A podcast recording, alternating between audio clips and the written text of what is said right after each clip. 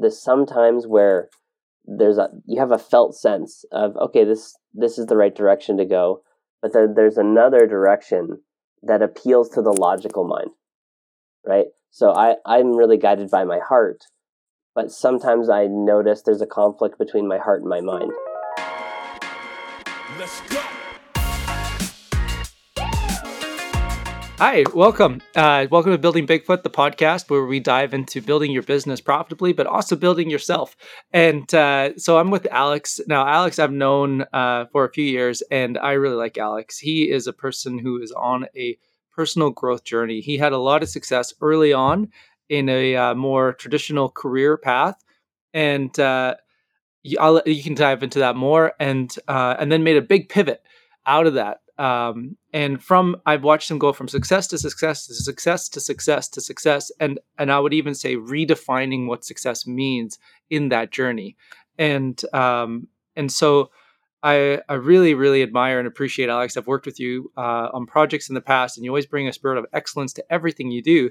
Um, and today you you obviously you run uh, Black Sheep Masterminds, which is really a cool event thing. I've seen you post photos in um, on boats that look like they're incredible. You're in the middle of paradise, and I think you've done um, masterminds in.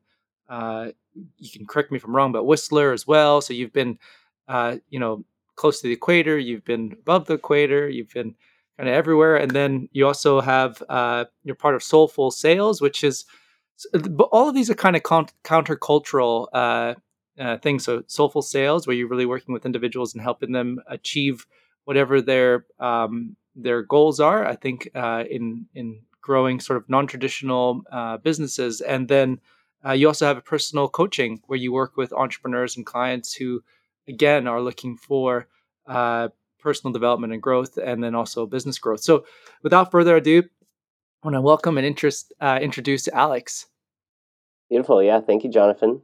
Um, it's a, a, pleasure to uh, to be on the Bigfoot podcast. And um, yeah, like Jonathan was saying, we've we've known each other for a while, and every interaction I've had with you has just been uh, such a pleasure. And um, you know, from afar, you and your your brother have really inspired me in the way that you've um, built your businesses, but not only that, built uh, beautiful families along the way. And that's always something that I was curious about. Can you have the success and the you know the healthy, uh, beautiful, thriving family alongside that? Um, so kudos to you and, and thank you for being an inspiration.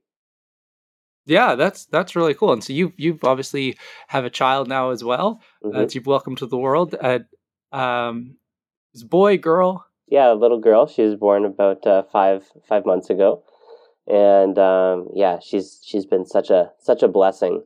And um, you know, I, I think she's she's going easy on us. And some people say that maybe the first child will go a little easier on you and then the second child comes in to stir things up even further. But yeah she's just been such a blessing and um, yeah it's, it's really expanded me in the process and changed the way that i think about business as well.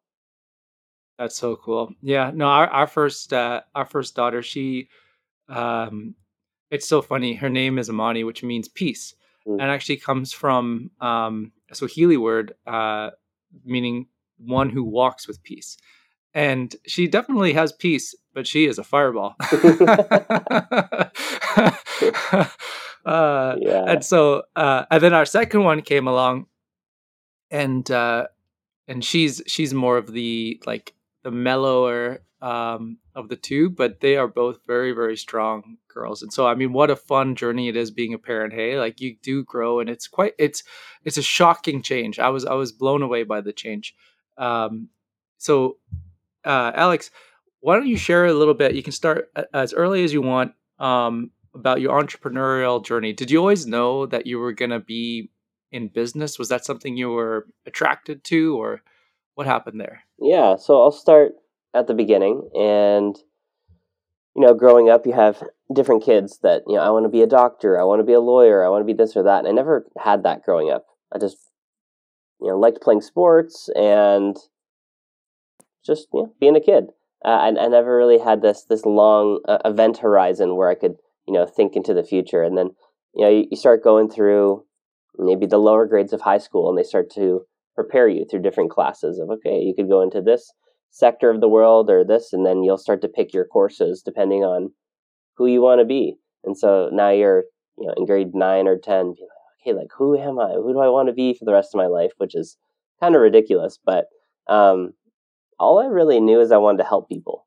That was kind of my north star. I want to help people. I remember um, at some point uh, when I was a kid, we were driving down the highway, and there was a big accident on the other side of the road, and it had just happened, and you could see that there was people still in the car.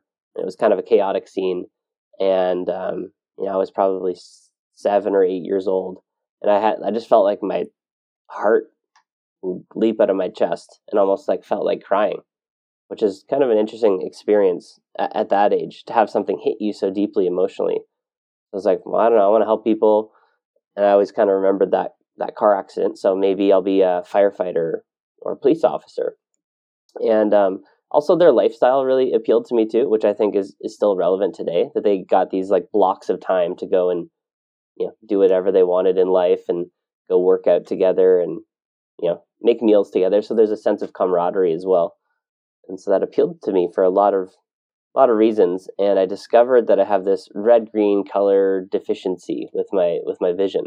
So some of the tests that they use in order to become a police officer firefighter pilot um, paramedic as well i believe is you have to you know take this test. And um, i thought oh man, man man maybe i'll do all this training to become a police officer or firefighter and then i won't even be able to do it.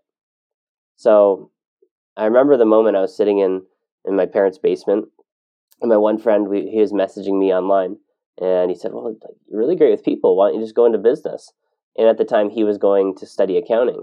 He's like, "Hey, you could do something like marketing, or you know, something creative like that, and then maybe we can join forces after university." So um, I was like, "Yeah, that, that that sounds interesting. Sounds like widely uh, applicable to have a business degree." So I went, signed up, and uh, started going to, to business school, same university as my friend. And I think about seven or eight months later, he dropped out. so he uh, he led me to the business world and then and dropped me off. And um, he start actually just went and started his own business right away. So as I start going through business school, I'm doing all these different jobs to see what I like. I did landscaping at first. I was you know I worked in a uh, a kitchen as a you know a bus boy then as I started to get older, I got a, a gig with um, a marketing company that worked with research in motion. So I started to do some marketing work.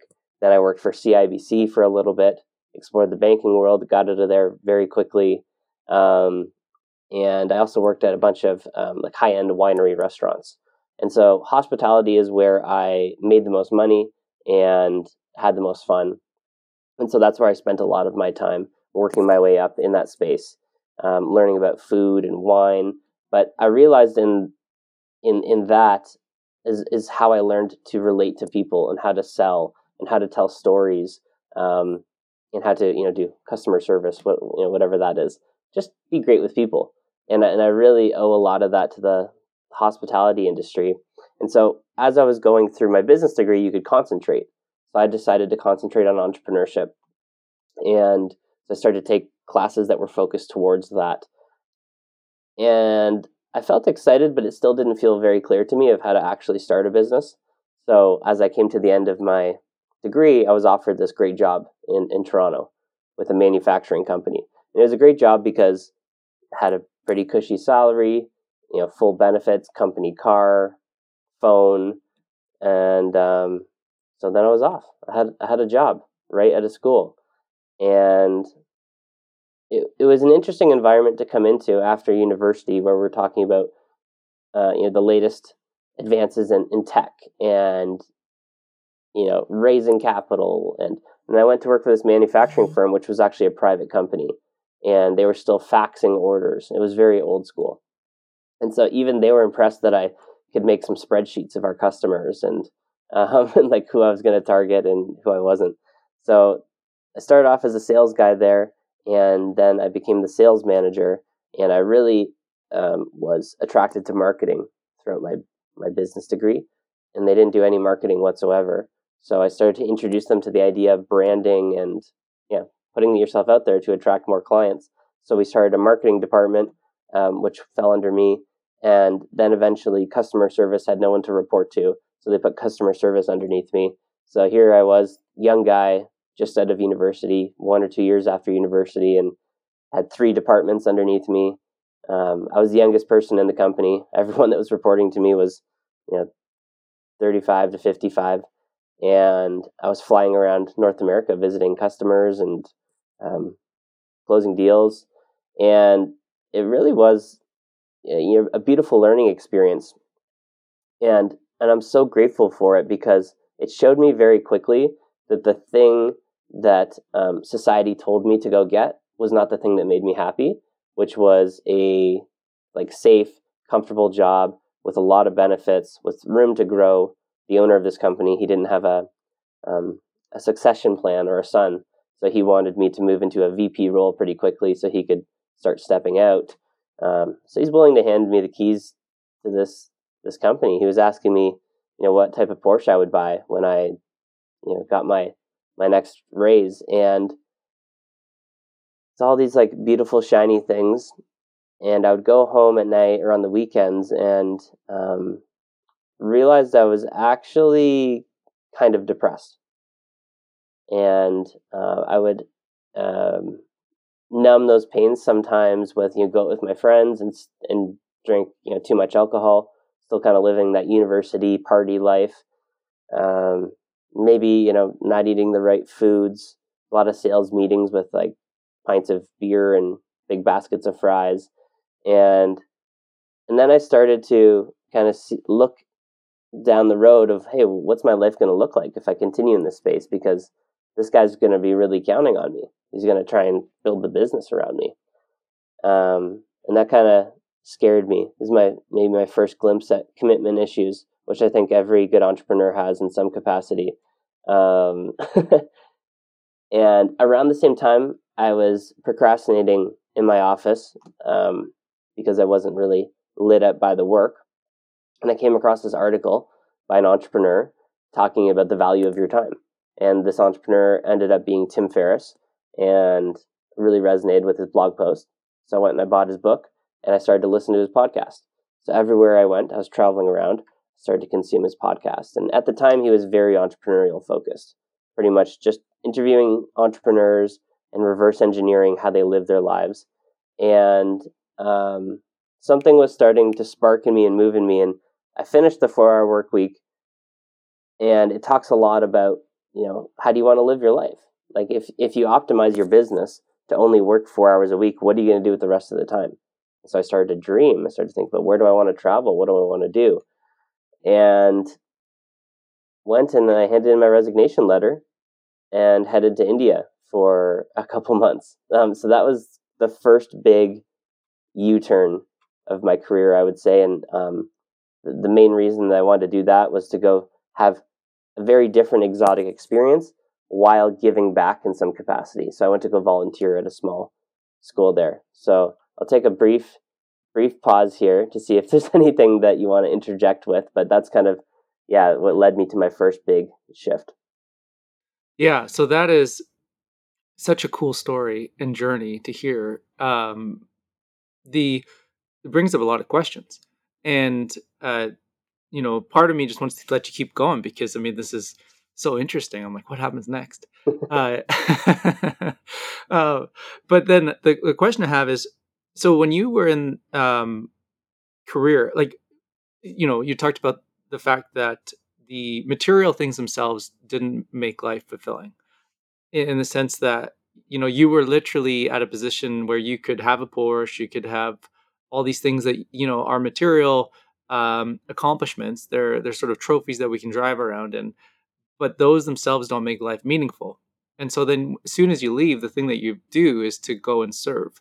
And um, so, I'm curious was it the purpose and the mission of the organization that you didn't feel was a, like a perfect alignment, or was it the core values, or was it something else? Yeah, at, the time, what called me the most to make that shift was it was two part. One on the personal side. Um, if people are familiar with the term ego, I felt like I was really living through my ego. Hugo Boss suits, most expensive car that I could get, um, yeah, and, and just a lifestyle that I was living, you know, it wasn't great. I wasn't in a committed relationship. I was consuming too much alcohol, and and so I, I kind of caught a glimpse of uh, myself in, in a way that I didn't love, and what I was instantly drawn to was service from that, which felt like the opposite. Let me go. Let me go give back. Let me go be in a place uh, which doesn't have these things, and um, yeah, and it was just kind of synchronistically guided to India. I was looking for different opportunities. Where could I go serve? Where can I go give back? And it was a random thread on Reddit actually that I found. And this guy from his name is Tom. He was from England. He's like, "Hey, I'm living in this small village in India. I'm trying to fix the water system here. This is my. Can anyone help me with this?" And I started to talk to him, and he was one of the volunteer teachers. And I found out the main principal um, individual that started that project there. She was Canadian, so then I was off to the races there. So that was one aspect of it on the personal side. On the business side, I just I had just come out of having this new business degree and we were talking about the latest greatest things all the case studies that we were doing we're talking about tech companies and um, you know getting a glimpse into what might be happening in the world in this company it felt pretty old school it was old school manufacturing uh, it was definitely a profitable business it was a, a large business uh, and it was growing. I think we were doing 25 or 30 million dollars uh, annually at the time. And so that piece felt exciting, but, and I learned quite a bit about manufacturing, which was intriguing to, to a piece of me. But mostly it was this, it felt like kind of like an old school energy and talk about vision or purpose. Uh, they, they produced fire rated steel doors and frames, which, um, are fantastic and needed in the world for hospitals, universities, arenas, things like that. But yeah, there was it was lacking in excitement. So those were kind of the two main drivers. Yeah, no, I see that. And so then you go to India, mm-hmm. and what what happened in India? So I go to India, and um, I'd never traveled by myself before. I'd never been outside of North America before. So I land in in Delhi, and I've got my my massive bag, and this is my first big trip on my own. So I think it really it was a metamorphosis of you know coming into my own as as a real a real adult in this in this giant world. And so um, I traveled into the north, which is where the school was. So from Delhi, took a flight to Dehradun, and then from Dehradun, I took a, a series of uh, buses and jeeps up into the mountains. And it was um, near a place called Mussoorie, which uh, they call the the Queen Gem of the foothills or something like that. And this is where the British actually used to go on vacation in the summer. Um, and so, yeah, a lot of interesting history there. And I went past that further into the mountains. So now I'm right in the foothills of the Himalayas. A small little village there. It was named Sanji. And I think there's 90 to 100 people that live there. And um, that's where I lived for, for two months. And that could be a whole story in itself involving making alliances with giant spiders, um, learning firsthand of, you know, where the Jungle Book was actually filmed. So I'm like, oh yeah, there's bears here, there's tigers here, there's jaguars here, there's giant snakes here. Like holy, I had I'd never been exposed to that before. So that was a um, yeah a beautiful paradigm shift. But the the most important thing that happened there was the people that I lived with. They were so happy and they were so generous that instantly I, I felt that like oh the way we do things in, in North America is a way of doing things. It's not the way we definitely don't have everything figured out because some of these people don't even have doors and they are offering me literally anything that they have. They're just so happy and they're so generous, making me food. Even, you know, this um one of the girls invited me to one of the students invited me to her family house. And it was like, you know, a great honor if the teacher would come visit the family house. So the principal said, Oh yeah, you should do it. So I went and I trekked to their little home, and it was really this this shanty shanty home, literally with like monkeys nearby, um, constantly giving them trouble with their roof. And I went there, and they wouldn't let me help with dinner at all. So I just you know sat with the kids, and we had a great time. They beautiful meal, like so delicious. And then I went back, and in this area of India, it was mostly vegetarian uh, for religious reasons. And I went back to the principal and I said, oh, that was such a great dinner. She's like, oh yeah, what did they make you? I said this and this and this, and they made this like chicken sort of dish, and she was like blown away, saying like that that family definitely normally doesn't eat chicken, and in order for that father to get the chicken, he had to go to a market that was probably two hours away, and that chicken would have cost about two or three weeks of his salary. Wow! And they did they did that just for me. They thought like, well, you're from the Western world, you know, you like meat. Like I, I can't believe that they did that for me. So something was happening there. My heart was opening in a in a different way. Um, yeah, really fell in love with those kids. And so when I came back, I had this this this new feeling of I want to do something purposeful that means something in this world. And at the same token, I want to create enough time and space in my life to go travel and have those experiences. So came back and I thought, well, and it's interesting because I think there's lots of tests in life. And I came back right away and I was offered this other sales job with this young team of people, more progressive. I was like, oh, okay, like maybe, I don't know, maybe I was just working at the wrong place. Let me give it a try. One month at that that uh, that other position, and I knew pretty quickly. Okay, like yeah, like I, I need to do my own thing. So I go and um, I'm in like curious entrepreneur mode, and I'm like, okay, what what what type of business can I start? And this time of year, I think it was like late fall. Like maybe I'll start a business like wrapping people's presents, and uh, it's like a gift wrapping service. And so I started something for that. Do a couple customers, and I was like, this I I hate wrapping presents. This is there's a demand there, but this doesn't make sense at all. And so I'm researching, I'm researching, and I, and I find this thing called copywriting. And I grew up loving to write, uh, reading a lot of fiction, writing creative stories. Um, I almost went and did a, a creative writing degree uh, instead of a business degree. And so I was like, oh, like, yeah, I've, I've learned some stuff about business. I can combine that with my love of writing. So I started, started car- copywriting. And um, I remember taking on my first job that I got. I got paid $5 on this online job board and I wrote a blog post for this fishing service down in Florida. And I was so happy that someone paid me money to write because I had wrote thousands and thousands and thousands of pages throughout high school and university. No one paid me anything for that. And I just wrote this little blurb and someone paid me $5. So my next client I got, I charged $10. The next one after that, I charged 20. The next one after that, I charged 40 and pretty soon I had this you know solid base of of copywriting clients, and that afforded me the time and space to be able to go and travel again. So I went and I did um, Southeast Asia, Bali, Thailand. Um, from there, I went to go spend some time in Australia. Lived for a couple months there. Um, all the while trying to figure out this this copywriting thing. Um, pretty much kind of breaking even on my travels.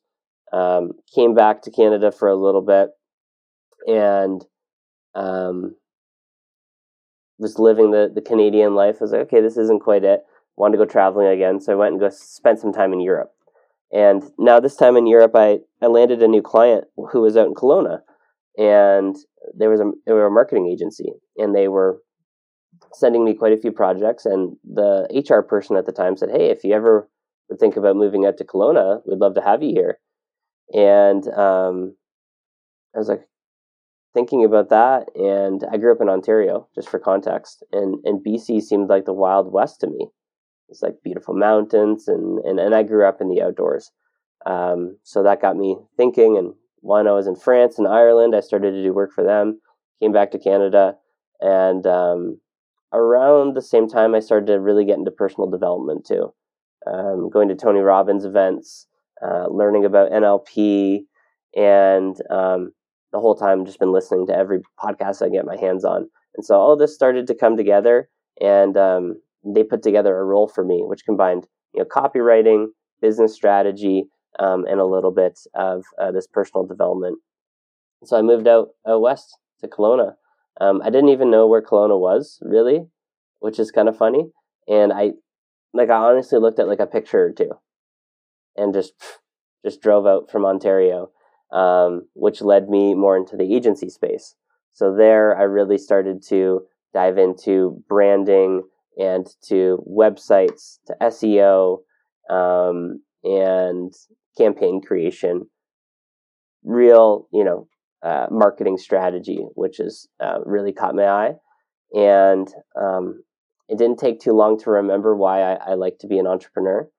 And um, that led me from from that business into starting my own agency with uh, two friends. Um, the one that you met, uh, Dan Harrison, uh, we got together and had an office downtown in Kelowna. Um, had a couple of employees and really just like spent a lot of time having fun. So I felt kind of serious up until that point, and then all of a sudden I started to like really have fun in business. It was the first time, and we were selling some big jobs, um, and and fulfilling on that work.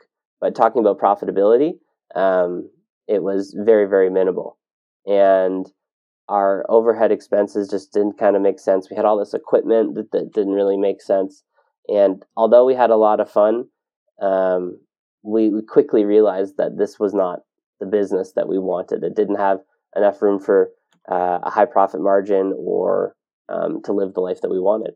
And so, once again, that was dismantled, and we all kind of went on our own paths. And this is at the time where Dean and I were still doing some work together, but I, I launched my first um, uh, personal development coaching program.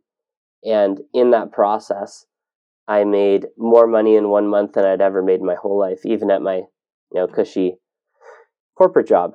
And that that does something to you where now all of a sudden your standards of what's possible are completely shifted and changed and you become a different person overnight um, which i'm so grateful for and that led me into um, a different model of business, which you can talk about later if you'd like, where all of a sudden the profitability was was way higher.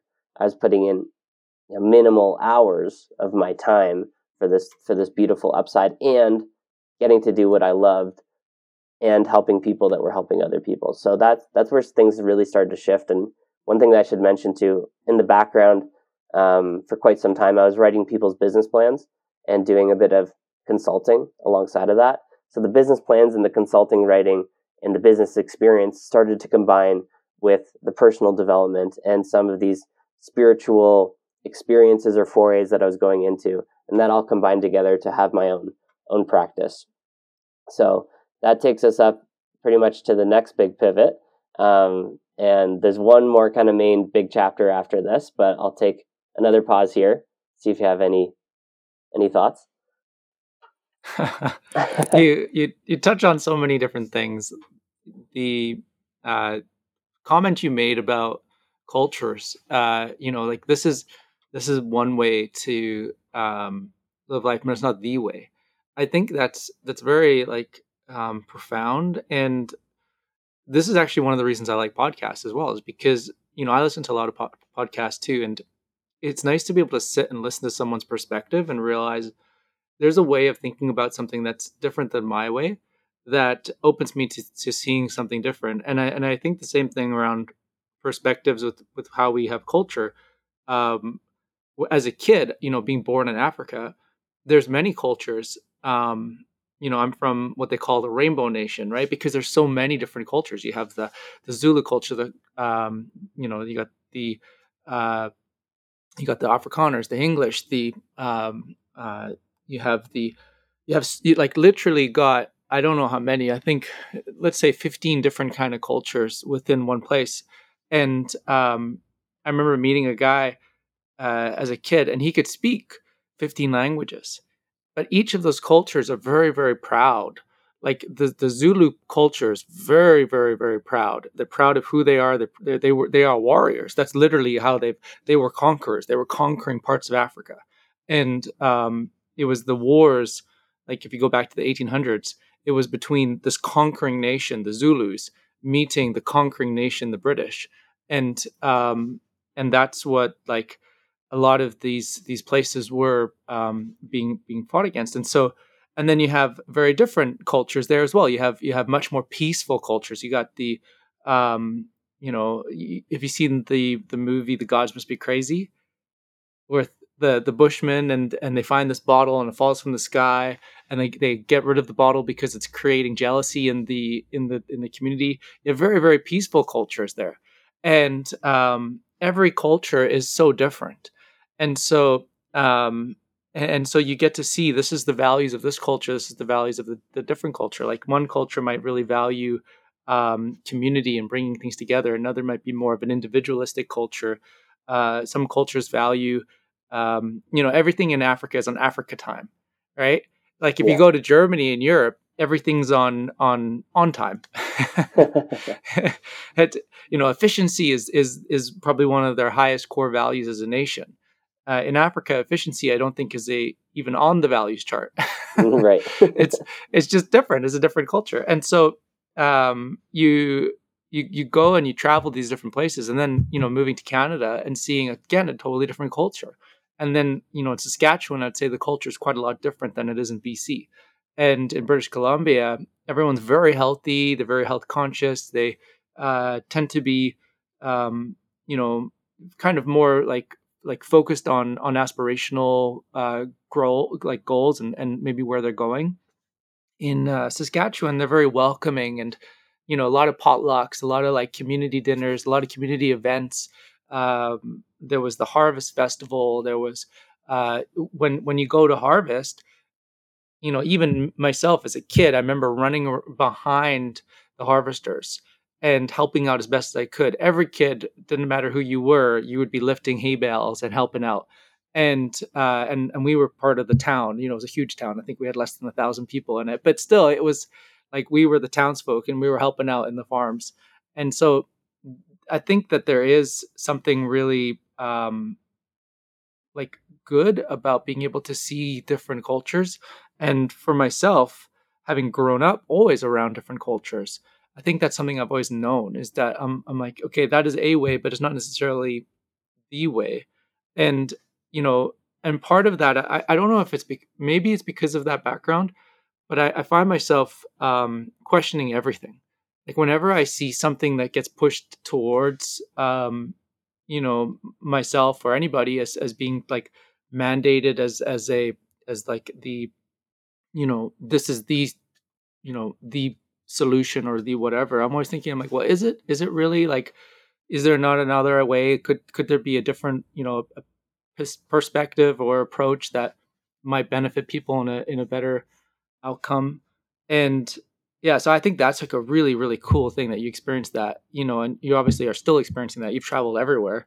Uh, you, i think you've traveled a lot more than i have and it's um yeah so that that's a really cool like thing to touch on and i just wanted to talk about that too and then going from there you know you you you you then found yourself it's funny how like one door will open another door which will open another door and um you know it sounds like you said use the word like temptation like you were immediately being tempted back in what was more of like a, a traditional corporate um like journey i think that's what you were kind of implying and uh and and i've i've always seen like the way i look at a life i'm like i'm like there are doors and um and i'm and i'm always like usually when one door opens, there's going to be two other doors that open at almost the same time, like within months of each other.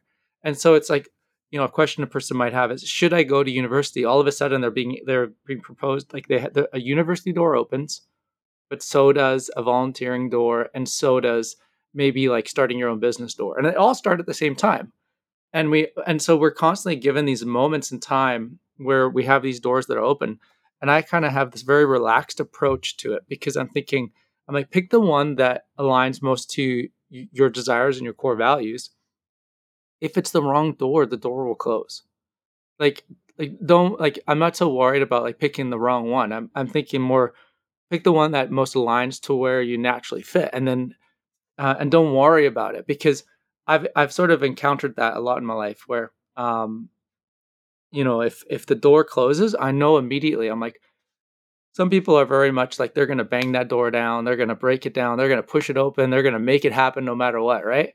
Um, but I'm like, yeah, but maybe there's actually a better door that's open right now if we just turn around and see what what other like because there's always another door. Um, I think that's really interesting too. So I'd love to dive more into that. Like, what was when you said like the temptations? Oh, sorry as well for the background noise. They're paving our road this morning. I, don't, I just, couldn't really hear it. So okay, good. Okay, that's yeah. okay. Um, the um, yeah. So so yeah, maybe dive into that. Like, so what was it about that journey that for you was a temptation that you thought, okay, I don't want to go down there?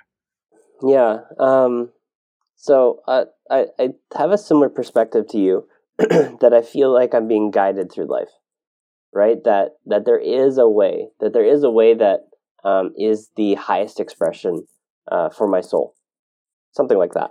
And that direction, you can feel it, you can sense it. Uh, you could call that being intuitively guided towards something.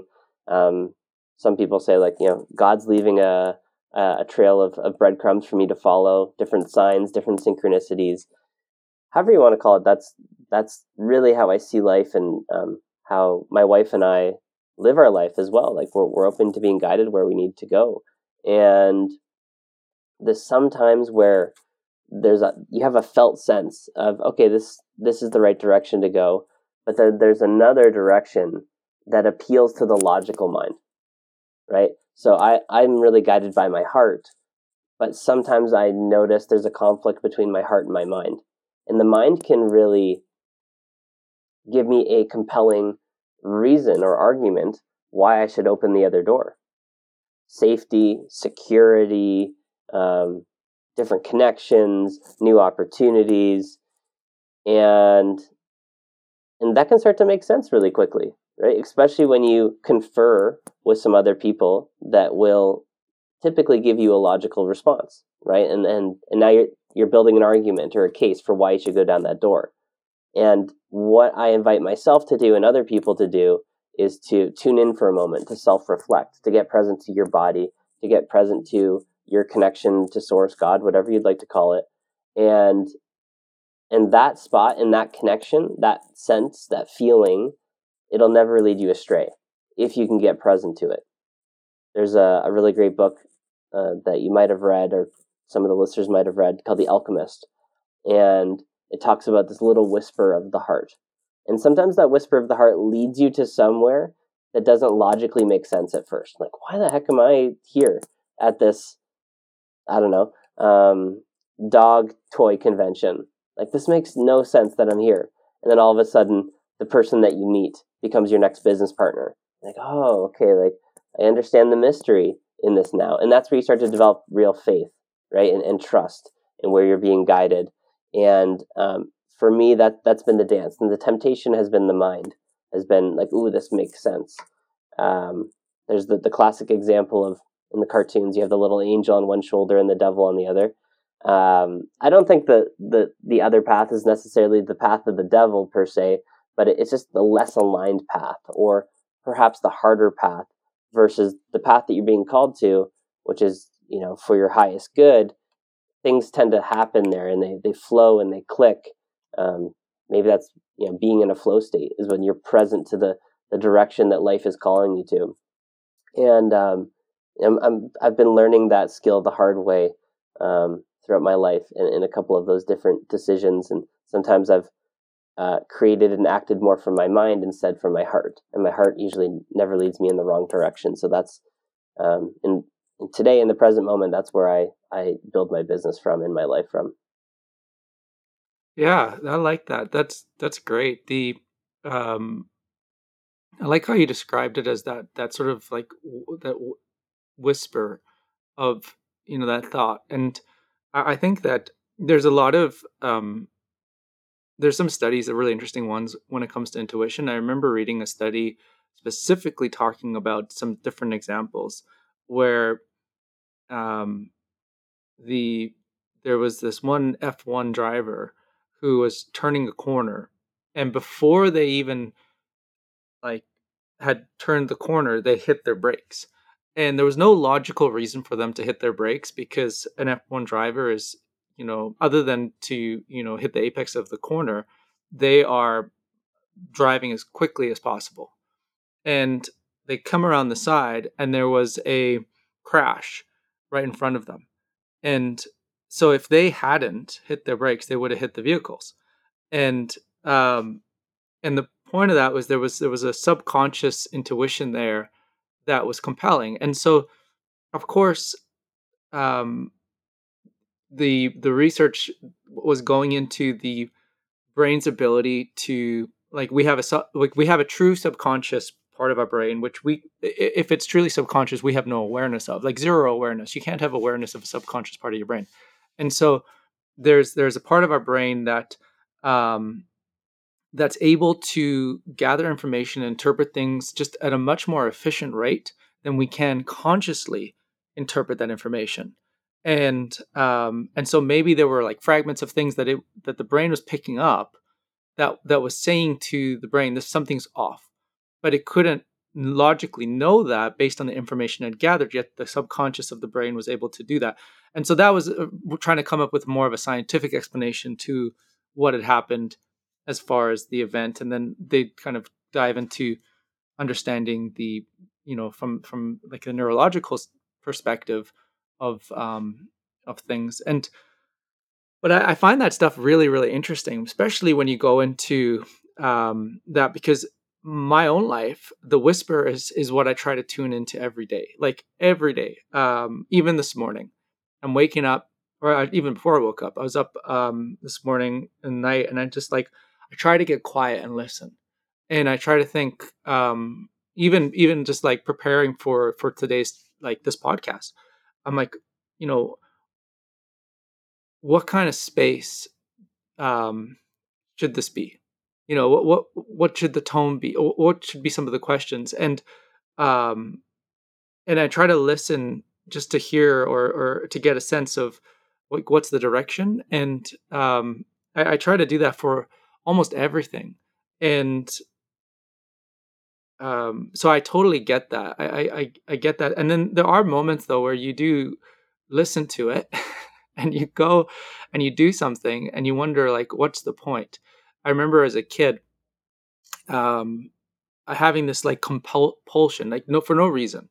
I had um i had saved up my money and i had bought this um uh, ghetto blaster. Like it was it was you know it was like a proper record player like like you know it was like multi-disc player had really good sound really good um it was just sweet. I just remember being so so proud of this thing.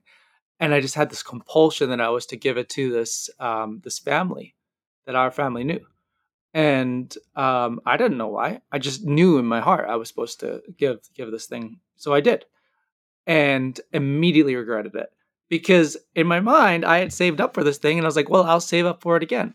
Well, guess what happened? I never did save up for it again because by the time I had saved up enough money, I wanted something different. You know, I was getting right. a skateboard or, or whatever it was.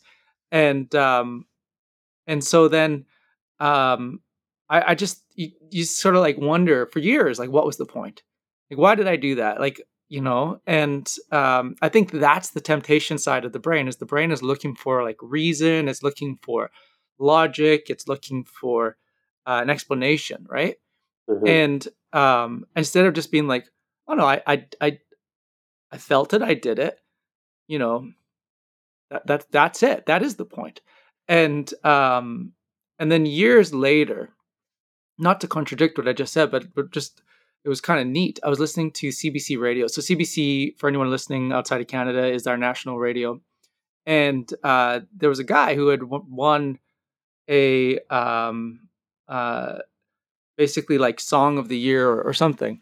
And he'd written he'd written a bunch of songs and he'd won this competition and he was being interviewed on CBC. Well, that person was the person that I gave the CD player to.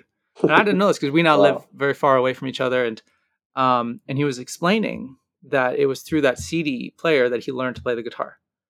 And um, and so it's not to say that was like the reason very very rarely do you ever hear the full story right but um it was more of like a um i almost it's in many ways i'm like i wish i never knew that you know because the mystery itself is is the muscle building part of it like will i choose to do it again?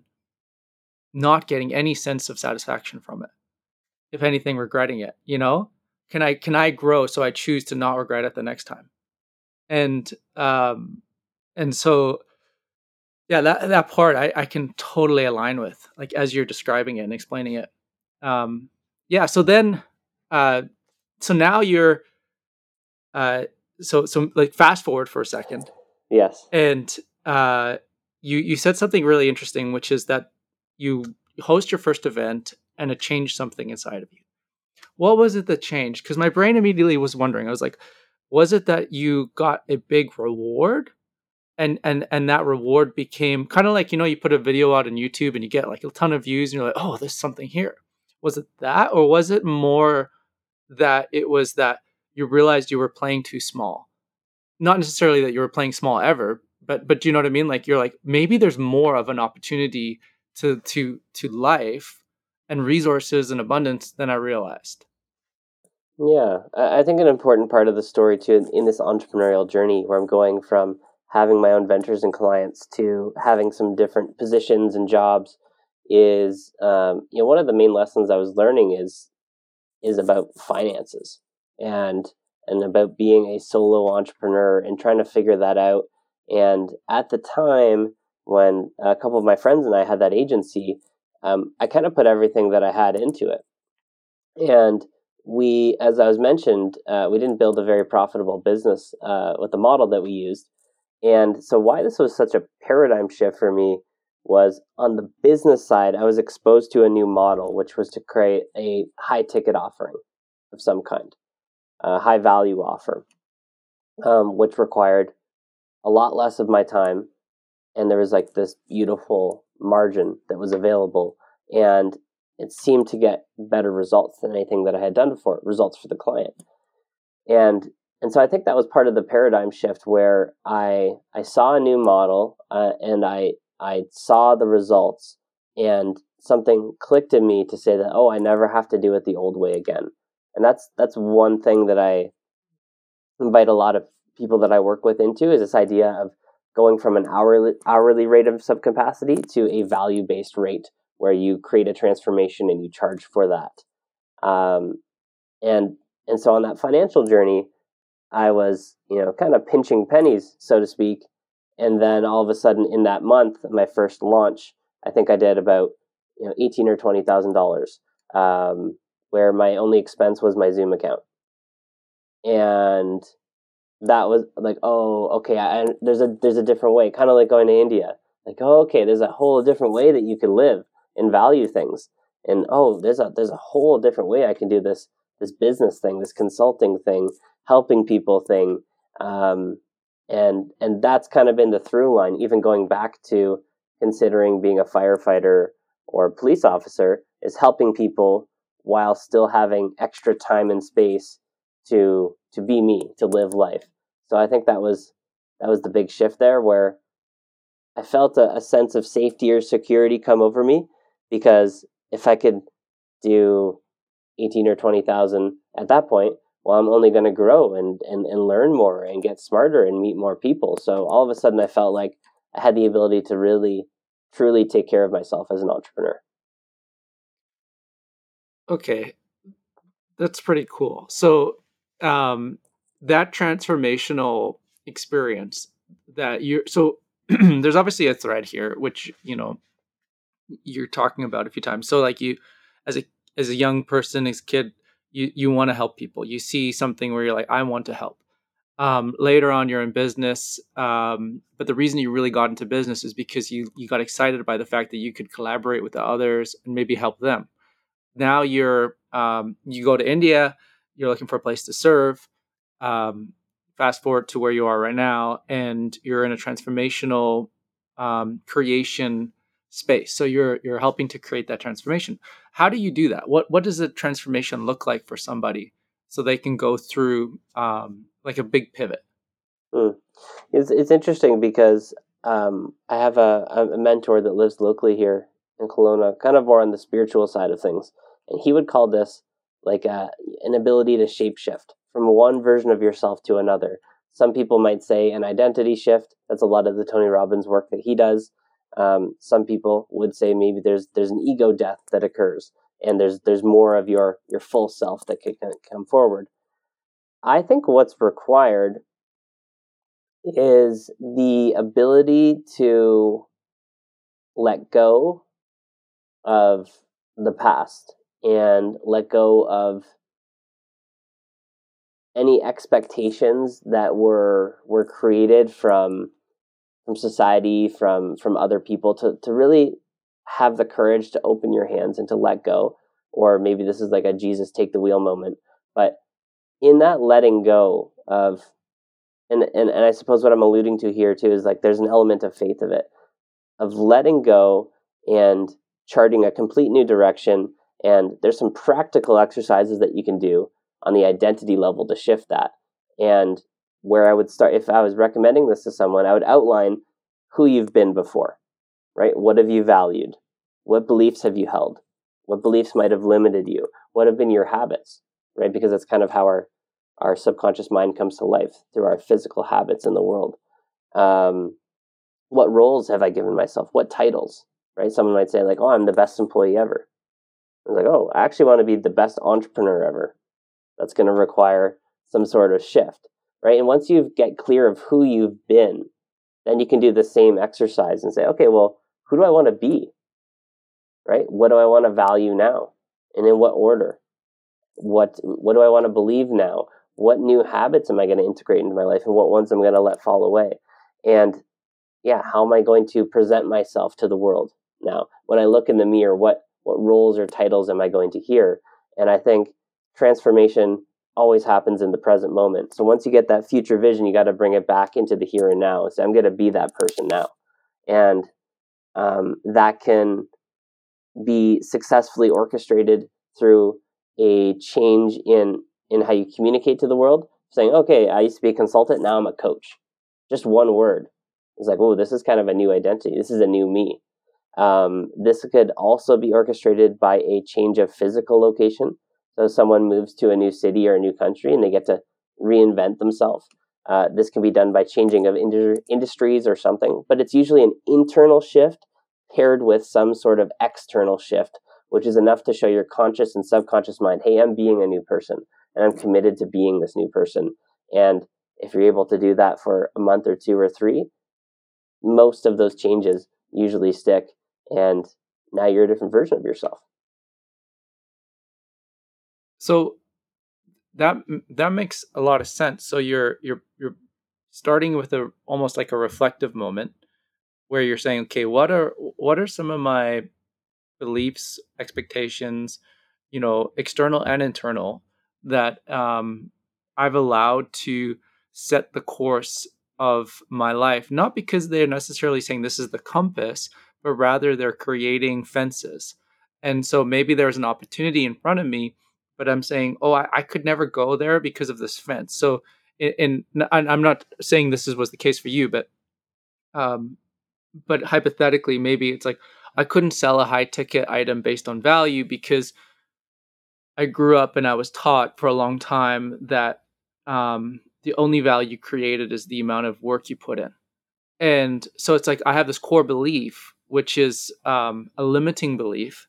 And so then I'm now operating on that limiting belief in my life, not consciously, um, but it's there.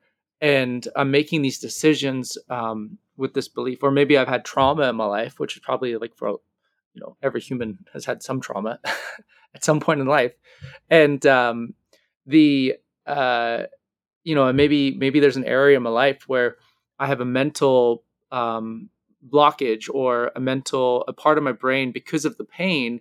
The brain won't allow me to go there mentally, and yet it might be part of my gifting as a person. Maybe I'm I'm very relational. Maybe I'm naturally a good um, communicator, but I but I but I won't step out and communicate to that person because I'm afraid because of part of my brain that's preventing me from actually doing that gifting. Um, or uh, it could be other things too, I suppose. But so what you're saying is you're you're starting with a reflective, like like let's first identify some of these things, um, and uh, and then now step forward for a second and be like, are these beneficial? Are they helping me?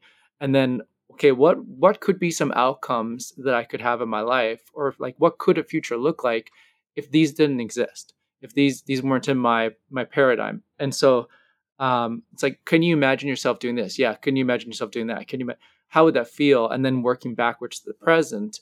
Okay, let's now pull the future to this moment. Let's shift. So like actually focus on that's that's actually closer to who I am than anything else because all that other stuff was either external or internal um, beliefs that weren't actually subs like weren't based on truth. They were based on either an experience or a trust of of um, authority and um, and and so now let's get an alignment that's actually based on kind of more of who I am. Is that am I hearing that right? Yep. Yeah, it's a, a readjusting of the trajectory or the path based off of um, you know before our, our, our compasses are set by our, our caregivers and our teachers and and and they do their best to set our compass and and and you have these different moments in your life where your heart is whispering something different you're like yeah but like i'm going this way and your heart's like, well, maybe that way. And then you're like, well, if I went that way, who would I be? I would be a different person. And in that process, um, which can be messy for a lot of people, that's it's it's usually prompted by some sort of pain or friction, right? And and the pain or friction allows you to get present to the pattern that you're currently in, and you extrapolate that pattern and you see where you could be going, um, which I think is kind of like that's how a lot of people created prophecy in the past um, in the indigenous world is they would look at natural occurring patterns and they were very good at that pattern recognition and they knew likely where that was going. And we can do that too but a lot of us are hyper focused on the here and now and we're not that great at at visualizing extrapolating five years ten years 30 years. Um, but if you get present to a pattern that's not aligned with your heart then you can go through the process of saying okay i got to track a new path. Um, I know if I do this habit every day instead of that habit every day, it takes me to a completely different world and I become a completely different person. Um, I love that golf ball analogy if you've ever heard it, um, where you go to the driving range and you come down and you hit the ball squarely. You hit it perfectly and it goes straight and it flies off. You go and you take your next swing and the club face comes down two degrees to the right. And, and that club face hits the ball and the ball doesn't go just a little bit to the right, it goes way to the right because as it gets farther away from you, that, that two degrees takes that ball maybe, I don't know, um, 200 yards to the right. And so this small little change at the point of impact in the present moment in our everyday um, has a really big effect in the long term if we can get present to possibly where that pattern is going to. I think that's that's a great analogy. I, I could definitely visualize that. I I have a, a funny slice sometimes. The uh, the uh, I I sat down with um, this is I got married a long time ago. I got married uh, 16 years ago, and um, my wife and I we did premarital counseling, and uh, in our premarital counseling, which I recommend to anybody, by the way, like getting like doing counseling early on in marriage, such a good thing set us off really, really. It was so helpful. So, um, and, and, not like we had really like any big issues. I remember a friend asking me, "Is like, because are you guys getting in conflict?" Like, I'm like, no, because if we had big issues, we wouldn't be getting married.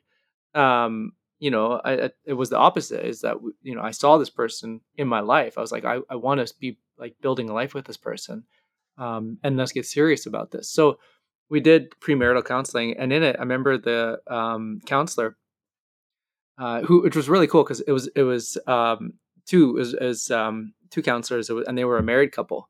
And they they worked with us and it was cool because then sometimes they would split us apart and they would work on, with us individually and sometimes they bring us together. And we did this exercise where they had us write down a list. It wasn't a long list but it was a list of things that we had seen in our life um, that we had experienced maybe being like raised or or growing up that we loved, experiences that we loved, that we would want to bring and incorporate into the future. Another list of experiences that we just wouldn't want to repeat. So, like, mm. what were things that we experienced that we wanted to do different? And then, like, literally after writing them out, like crossing them out with a pen.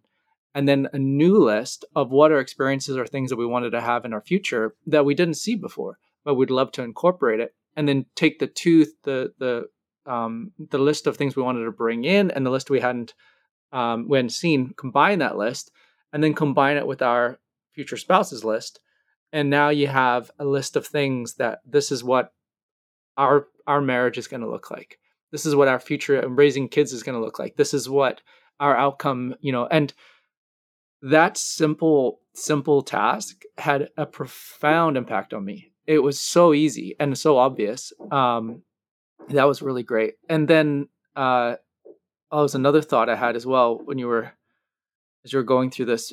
Um, but yeah, so that that was that was definitely definitely very um, it was a simple uh, thing. So now, so you're you're you're you're working with someone. Oh, this was the question I had. Okay, um,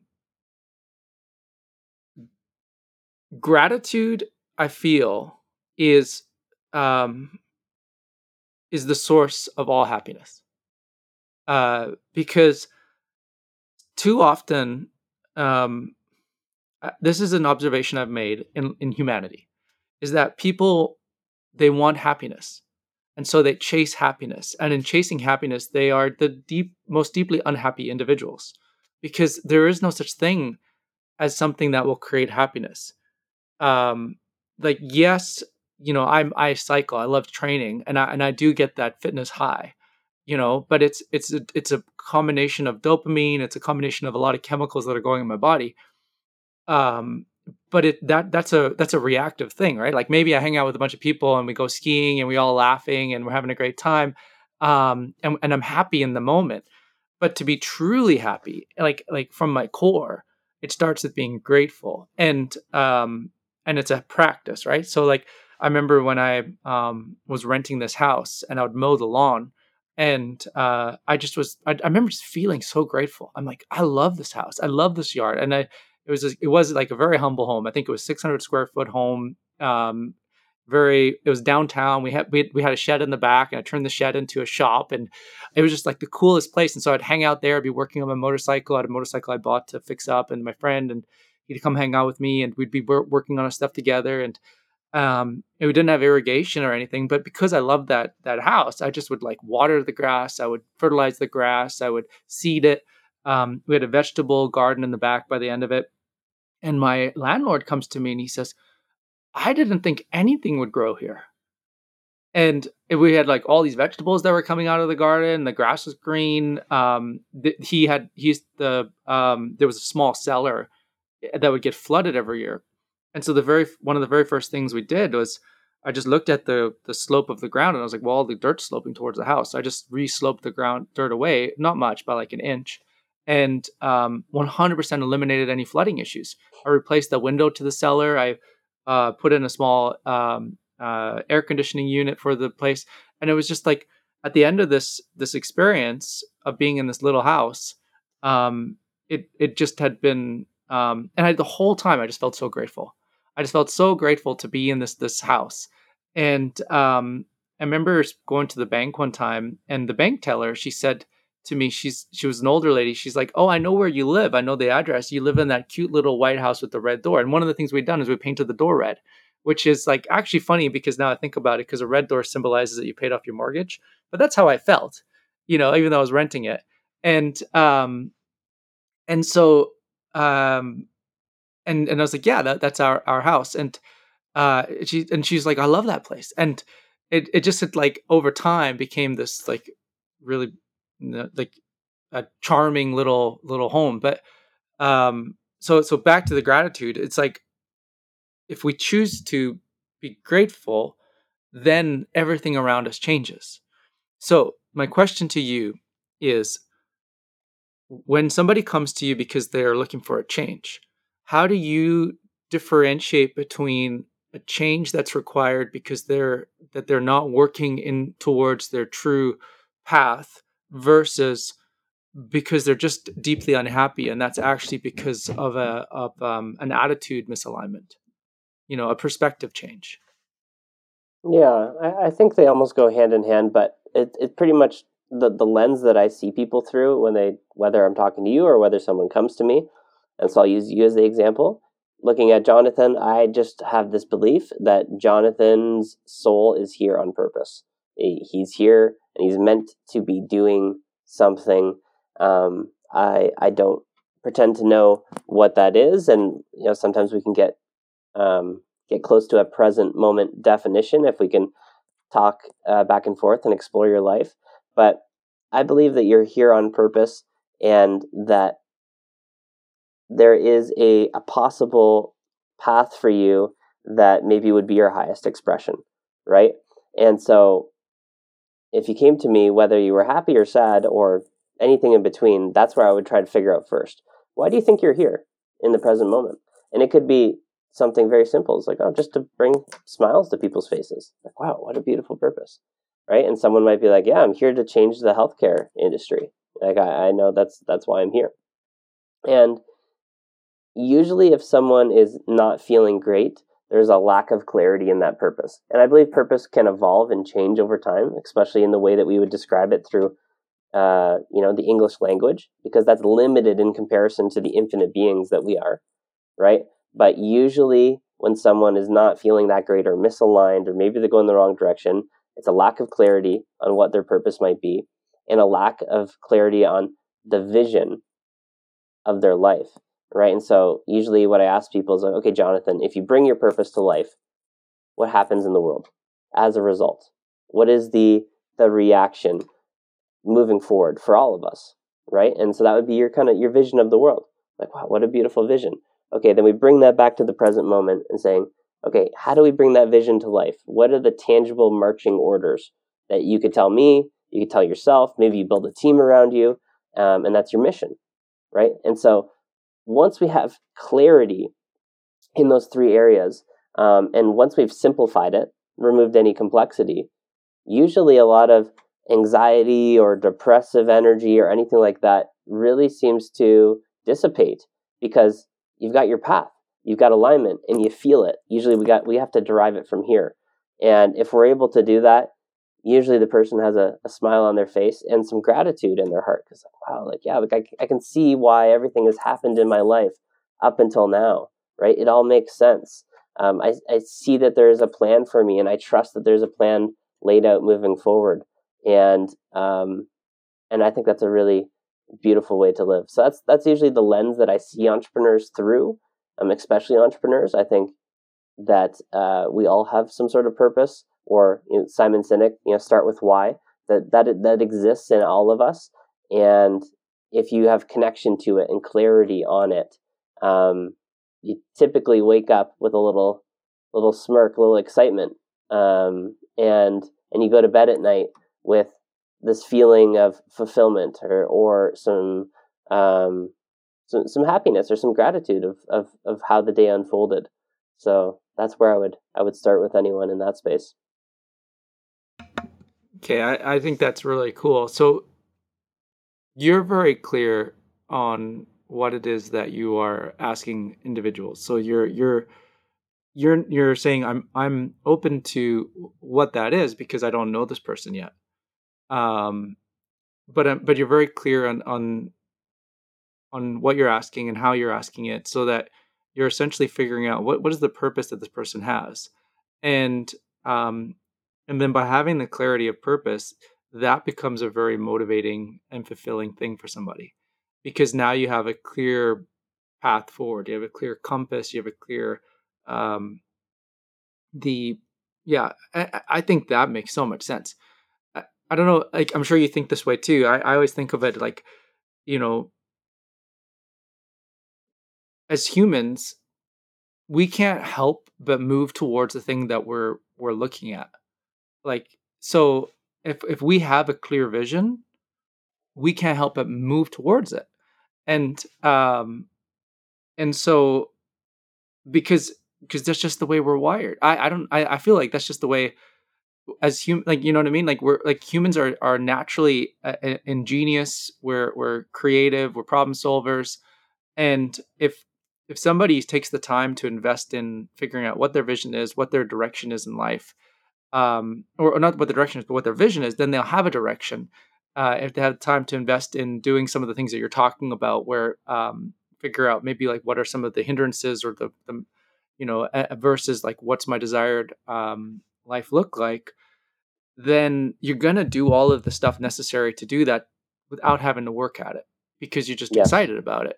So you wake up in the morning, they said, like you got that vigor, you wake up, you go outside, you mow the lawn because you're making the lawn green because in your mind you see a house with a green lawn. And uh and so you're, you know, and then 20 years goes by, um, and you know, all of a sudden it's done. I was just I so I was just speaking to a guy, Tom, um, from Chicago, on this podcast, and um, his episode's not out yet. But if you you're listening to this one, you'll listen. You'll his was just before, but he said something really cool too. Um, is that he's like all of like the things like a lot of people get into business because they have something that they're trying to achieve some some like like um they want to drive that car they want to and then you had early on experience where you realize none of that stuff's important to you um he said something similar where he said throw that all out like throw out all that stuff like the desire to um to get to something because it'll all happen. But if you just if you if you're focused on that then it's kind of like when you're trying to save money and you're thinking like i want to save an x amount of money it feels like you'll never get there. So you're like why bother? You know?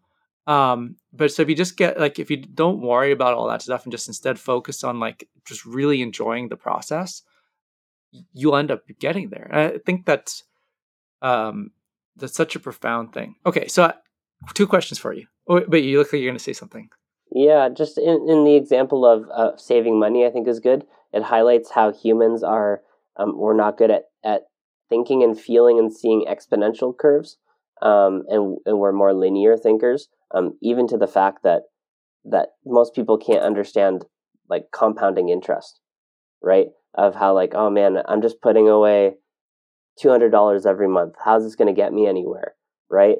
And um, we've all seen the graph of like what compound interest does over time. Or there's a really cool example of would you have a million dollars or um, one dollar at the beginning of the month that doubles every day for 30 days, right? And if you do the math, the one dollar that doubles into two, four, it actually equates to way more um, than a million dollars. So it's like our brains aren't really great at at thinking in that way because we've you know probably been designed to you know hunt and gather and and do things like that which we could see and and feel in the physical time and space. But it's this exact same thing with a lot of this personal development or this growth is that if you show up every day and be the person right and if you invest that $200 every month if you show up and be the person and cut the grass and you know do the things that are working towards your vision your progress will be exponential but it won't feel like it at first. It'll feel linear at first, right? And and if you just keep on that vision, there is a, a compounding effect that happens as well with your meditation practice if you do it every day, or you know if you're working out every day, um, and it's it's really empowering, I think, for some people to to study how compound interest works with money and then relate that to your efforts in your in your business or in your personal life, some things that's more like qualitative data points or um, things that are hard to measure, it's it's also growing in that same capacity. Yes, it's it's, it's so hard to, um, yes, it's like that's one of those things that if like when your brain gets it, it's locked in, like yeah. the compound factor. Um, and it's such a shift it shifts everything because because all of a sudden it's not like you know you develop a long-term mindset just because you, you you recognize that that's just how that's just how things work it's you know the first year you plant and uh, or maybe the first year you you work really hard you toil the ground you're you're you're digging you know you're, you're just trying to cultivate things. The next year you get like just just enough seed to to basically replicate the process but you're not spending that time toiling on the ground as hard anymore. And you're able to water more or whatever it is and now you get a hundredfold on the seed that you just planted. The next year you you are able to sell some and then you take some of that back and you plant and you can do a bigger harvest. And then all of a sudden it's like you're looking back and and you know where you started and, and where you are um, it doesn't even look possible. It doesn't even look like that could be the same eh, like a linked journey but the compound effect has happened. It's taken off. Um so for you looking back what would you say just from a reflective standpoint like why have you been so successful? Maybe even how you define success but how, why have you been so like what yeah yeah i mean I think in there's a lot of lenses that you could apply to me and say that I haven't been successful or as successful as other people from a maybe a monetary standpoint um, or a um, an accolades st- standpoint. But I think early on, reading that Tim Ferriss book and going to India, my definition of success changed, and it became something like living a life that you love and that you can really enjoy in the present moment, um, and one that lights you up with you know joy and and love and peace, and at the same time has a ripple effect of uh, positively impacting this world and other people. So um, that's been my north star of building a life that that that I love or that excites me and gives me freedom and flexibility, while at the same time um, having a positive impact on people that I interact with. And you know, by those standards, I'm very successful today, and I'm very grateful for that. And yeah, it's it's been it's been a beautiful journey because at the beginning my success metrics were purely monetary, for sure, and and material as as we mentioned, and I I I saw the pattern of where that would lead me in my life, and that wasn't happiness and fulfillment. And so I started to go down that route, and and what I would say to people is when you're in the space of of living your passion, living your purpose, you're in your heart and you're helping others that um, you become a magnet for abundance in a lot of different areas in relationships yeah in money in wealth and um, i think that's that's the true path to to abundance is is becoming this heart-led magnet where you know god or the universe will give you all that you need in order to accomplish that purpose and it will come um, in, in beautiful waves that that always meets and exceeds your needs and um, yeah, I think that's that's for me. That's where I'm at, and I'm always open to that changing as well too. I'm always open to our purposes changing or our definition of success. But in the present moment, that's what it is for me. That that's really cool. I, I that yeah, that's a really good answer. I think I'm gonna ask the same question, but a little different because I really like that. And and um, you know, something I've observed with you is that whatever you go to accomplish, you do, and you do it really, really well and um I, and I would love like I don't even know if um I, I would just love whoever's listening to like catch a tiny piece of that. You know what I mean? So that if does that make sense? Like it's like um you have an excellence about you and um even even that story way back in the day when you were going to university your friend left to start a business but you went and my guess is you were probably excellent at university this was the thing that you were tackling at that time and um and then you left that and you got a you got a job and it wasn't long before you were excellent in this new career and you realized it wasn't aligned with your purpose or your direction or your calling so you changed it and then you were excellent in the next thing. And so, um, why do you think that is? Where does that come from as well? I have the ability to excel in things that I love. And um, I typically struggle in areas that I don't love or that are misaligned.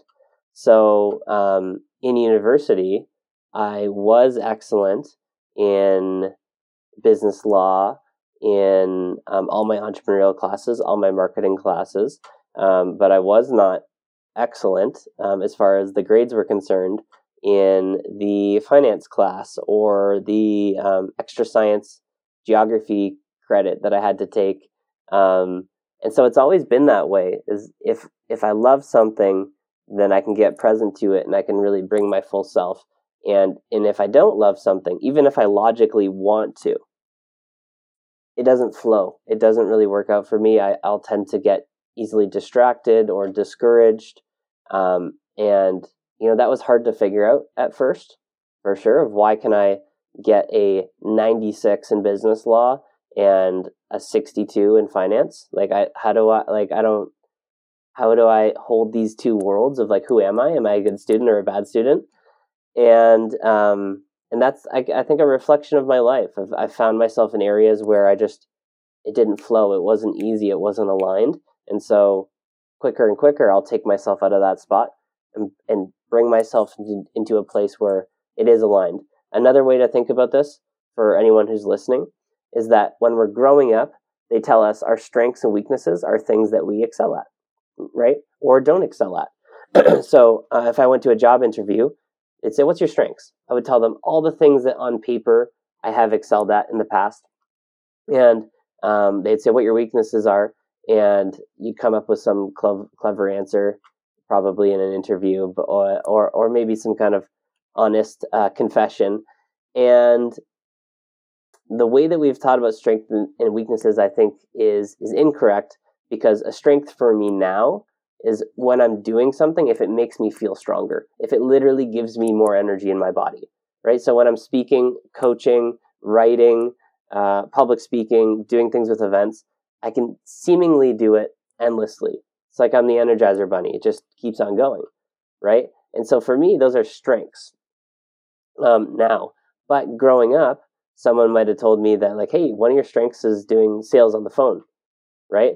And i'm really great at it. I can i can close. I can i can uh, dial dial until you die is, is what they you know they used to say back in the day. And um, yeah that after an hour or two of that i would be very tired. I would want to go take a break. I would want to go do something else so even though it was a strength on paper i could produce excellent or impressive results, it was that's actually a weakness for me because it makes me feel weaker in my body. So now when I'm asking someone to design their business, I said, hey, let's build it around your strengths. Let's build it around things that literally give you energy, that make you feel stronger. Because I know when I when I feel that rush of energy, I will be able to show up and perform really well. And if I'm doing things that uh, make me feel a little tired, a little weaker, like me getting into a spreadsheet with numbers, my energy is just uh, it's getting drained, and I know that in the long term, I will not excel in that space because I won't have the energy to do so. Yes, this is why I am in business with my brother, um, because he is so gifted when it comes to numbers, and um, I'm so grateful to have people like that in my life. yes, me too.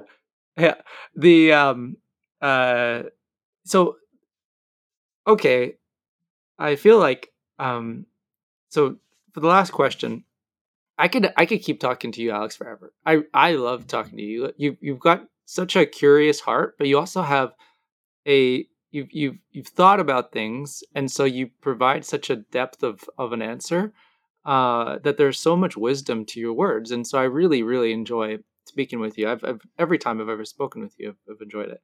Um, well, thank you, Jonathan. And like yeah, and you're very humble, and I think that's uh, you know but you're also like yeah you're just you just like you ooze cool like you're just you're just this cool guy. Uh, i'll take it. Thank you. Uh, but I, I yeah but i really enjoy hanging out with you. And so um if if you were to uh you know what would be like one last piece of advice or or something that you'd you'd like you'd want to share with somebody or even yourself at a younger age uh what would that be Yeah. So if I could think about myself being younger or someone listening to this podcast, um, the main thing that I would prompt myself to focus on is some sort of reflective, contemplative, presence enhancing uh, practice like meditation, prayer, time in nature, because when you incorporate that in, into your life and and do that on a regular basis, you start to feel and see the path being laid out for you. And you could also get present to your own human experience and maybe the yeah the, the traumas that we've experienced or the patterns that we might have that maybe don't serve us. But any sort of practice that allows you to get present and to contemplate and, and to start to see and feel this path that's being laid out for you and just like you did this morning where you were able to to get present and and to get quiet and to hear that little whisper it's going to be different for everyone. Someone could say that the universe is whispering to them. Someone might say, like, yeah, I've developed a really strong, beautiful relationship with God and I get to talk to Him back and forth all day. Whatever that is for you, um, the sooner you can develop that, the quicker these doors seem to open and the more frequently you walk through the, the right door or the most aligned door. And that's when when life becomes this this beautiful surprise where you're excited to wake up every day to see how that whisper might come to life. Um, and and and that's the journey that that i'm excited for. That's the journey that feels the most fulfilling and that's the the journey that has brought me the most success. So not only does it feel the best but um, when i'm in that space from a business standpoint or from a financial standpoint um, it seems to as a result produce the the best outcomes. So um, yeah i was first introduced to meditation right around the time that i went to india and it's been an off and on practice for me and it's now a practice that's that i would pair with some sort of conscious altering uh, experience whether that's you jump up and down or you do some breath work or you go and stand out in the sun in the morning something that kind of you know gets you into your body gets present and um, i'll meditate and, and i do have um, a prayer practice that i do as well now and yeah that that seems to be the thing that holds it all together if I can if I can get some time every day to do that, uh, things go really well for me, especially if I do it in the morning. And if I miss it for a day or two or three, then I notice things start to get a little misaligned, a little bit more chaotic, and I have to come back to the simplicity of, of meditation and prayer. Well, Alex, this has been an absolute pleasure. Thank you so much. Uh, yeah, on behalf of everyone, just really appreciated this uh, this has been great. This is really really cool. So how how can people get in touch with you? Where can they find you? Yeah. So um, thank you so much for having me on, Jonathan. I really really appreciate that.